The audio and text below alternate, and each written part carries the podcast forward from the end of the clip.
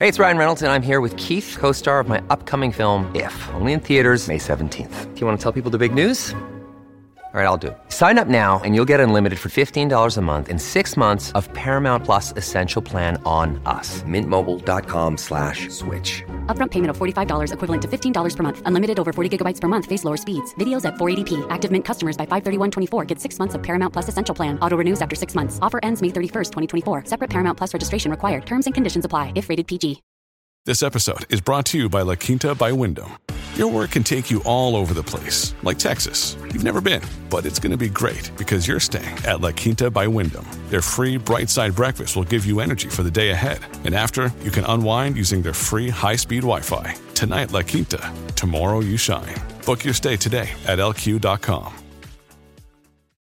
This is Optimal Living Daily, episode 1375 Eight Lessons to Remember When Traveling by Katie Ping of moreofwhatmattersblog.com. And I'm Justin Malik, the guy that reads to you every single day of the year, including weekends and holidays, to help you live a more meaningful and positive life, covering personal development or self help, inspiration and motivation, minimalism, and more. For now, let's get right to it as we optimize your life.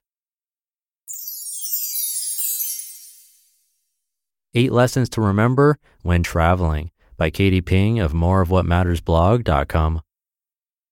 Today I'm leaving on a trip to Glacier National Park in Montana. And with any travel, whether a weekend road trip or travel by plane, there are feelings of a whole lot of excitement mixed with a little anxiety.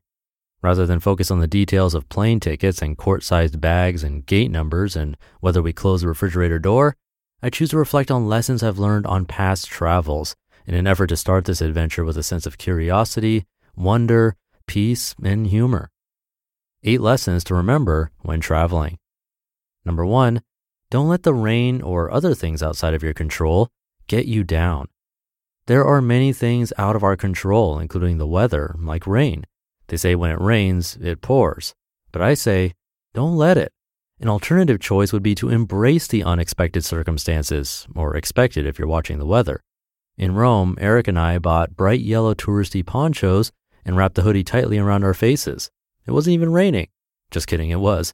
And we still enjoyed the Colosseum and getting lost through the winding, narrow streets. On a summer trip last year to the Superior Coast in Minnesota, we spent our first day of the trip inside, playing lots and lots of card games and reading while the rain came down. It was the perfect way to start vacation by relaxing and spending time together. On our honeymoon while canoeing the Green River in Utah, it rained hard. Our clothes were wet, our tent was wet, our firewood selection was very wet, but we mustered up the courage to finish our 70 mile journey while talking to the herons and asking them to fly ahead and tell the outfitter we were coming. We may have been a bit delirious toward the end of the trip, to be honest. Number two, the cost of an experience can be high, but can also be worth it. I pride myself on having a discerning eye when it comes to tourist traps and other things deemed not worthwhile. But sometimes, just sometimes, you find yourself in a hotel bar in Rome paying $40 for two drinks because it's 2008 and that's the exchange rate, and because it's the only place that's open. To be fair, we didn't know the price until the drinks had been poured. It's something we'll never forget. So, in that way, it was worth it. Trips are expensive, and rather than feel guilty over spending money on delicious food and once in a lifetime experiences, just choose wisely. Basically, don't go to Bear Country, USA, or places similar. Number three, Always laugh after or during travel disasters. I booked us accommodations in the red light district in Paris. I thought it'd be fun. Montmartre and Pigalle looked lively and unique, but at 11 o'clock at night when we arrived, luggage in hand, it was lively and a little scary. We were approached by several people asking us for money and cigarettes, neither of which we had.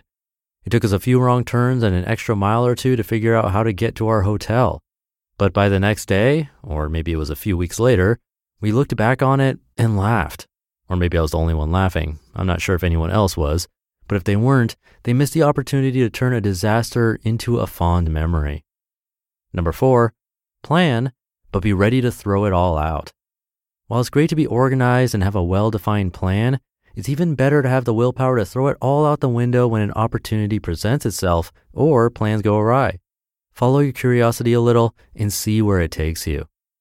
Number five, check the hotel security box because if you put something in it, you'll want to take it back out. Take this from someone who drove nearly the length of Ireland a second time to retrieve passports we had so securely locked up.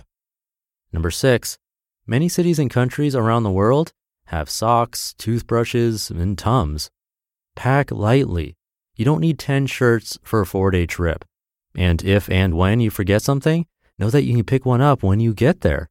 I've forgotten swimsuits on beach trips, warm boots when we'll be outdoors in the cold, and coats when we're on top of Mount Haleakala at sunrise. Luckily, I had an airplane blanket on my head to keep me warm, while Eric proposed to me. It made for great pictures. Number seven, let go of guilt. Eating too much, spending too much, not getting enough exercise, these are all feelings we can have while traveling, but they interfere with our enjoyment of the present moment. You'll miss the beautiful opportunities around you if you're instead thinking about how you should have worked out more. If you don't want to feel like you've gorged on food all week, overspent, or relaxed a little too much, be mindful about it. Pick up some fresh fruit and protein bars to keep you satisfied between meals. Skip the museum you weren't even sure about to begin with. Do 10 minutes of body weight exercises while you're waiting for the shower. Find a balance that works for you so you end your trip feeling like you experienced it fully. Number eight, set an intention. Mine for this trip is I'll be present at every turn.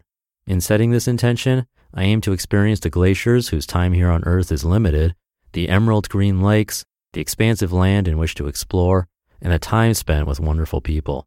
We get to explore a brand new place for the first time, and there's nothing more beautiful than that. You just listened to the post titled Eight Lessons to Remember When Traveling by Katie Ping of moreofwhatmattersblog.com.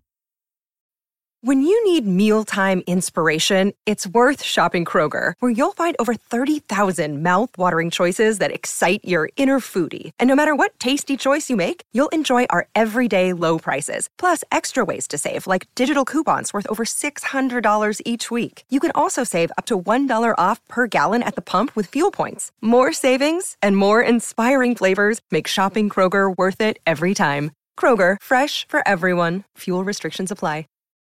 Look, Bumble knows you're exhausted by dating. All the must not take yourself too seriously and 6 1 since that matters. And what do I even say other than hey? well, that's why they're introducing an all new Bumble with exciting features to make compatibility easier, starting the chat better, and dating safer. They've changed, so you don't have to. Download the new Bumble now. So I was traveling for around 10 days at the beginning of the month to San Francisco and straight to Washington, D.C. from there. Number six, packing lightly comes pretty naturally to me. I figure I can find a way to do laundry as needed if I need to. So I usually pack a max of like three, maybe four pairs of pants and like six t-shirts, pairs of socks and underwear, etc. And one jacket max. Worst case, you have to buy something. I'm sure it won't take that long. For example, I was walking so much recently that the back of my shoes wore out and plastic started poking into the back of my foot until it was bleeding. that was fun.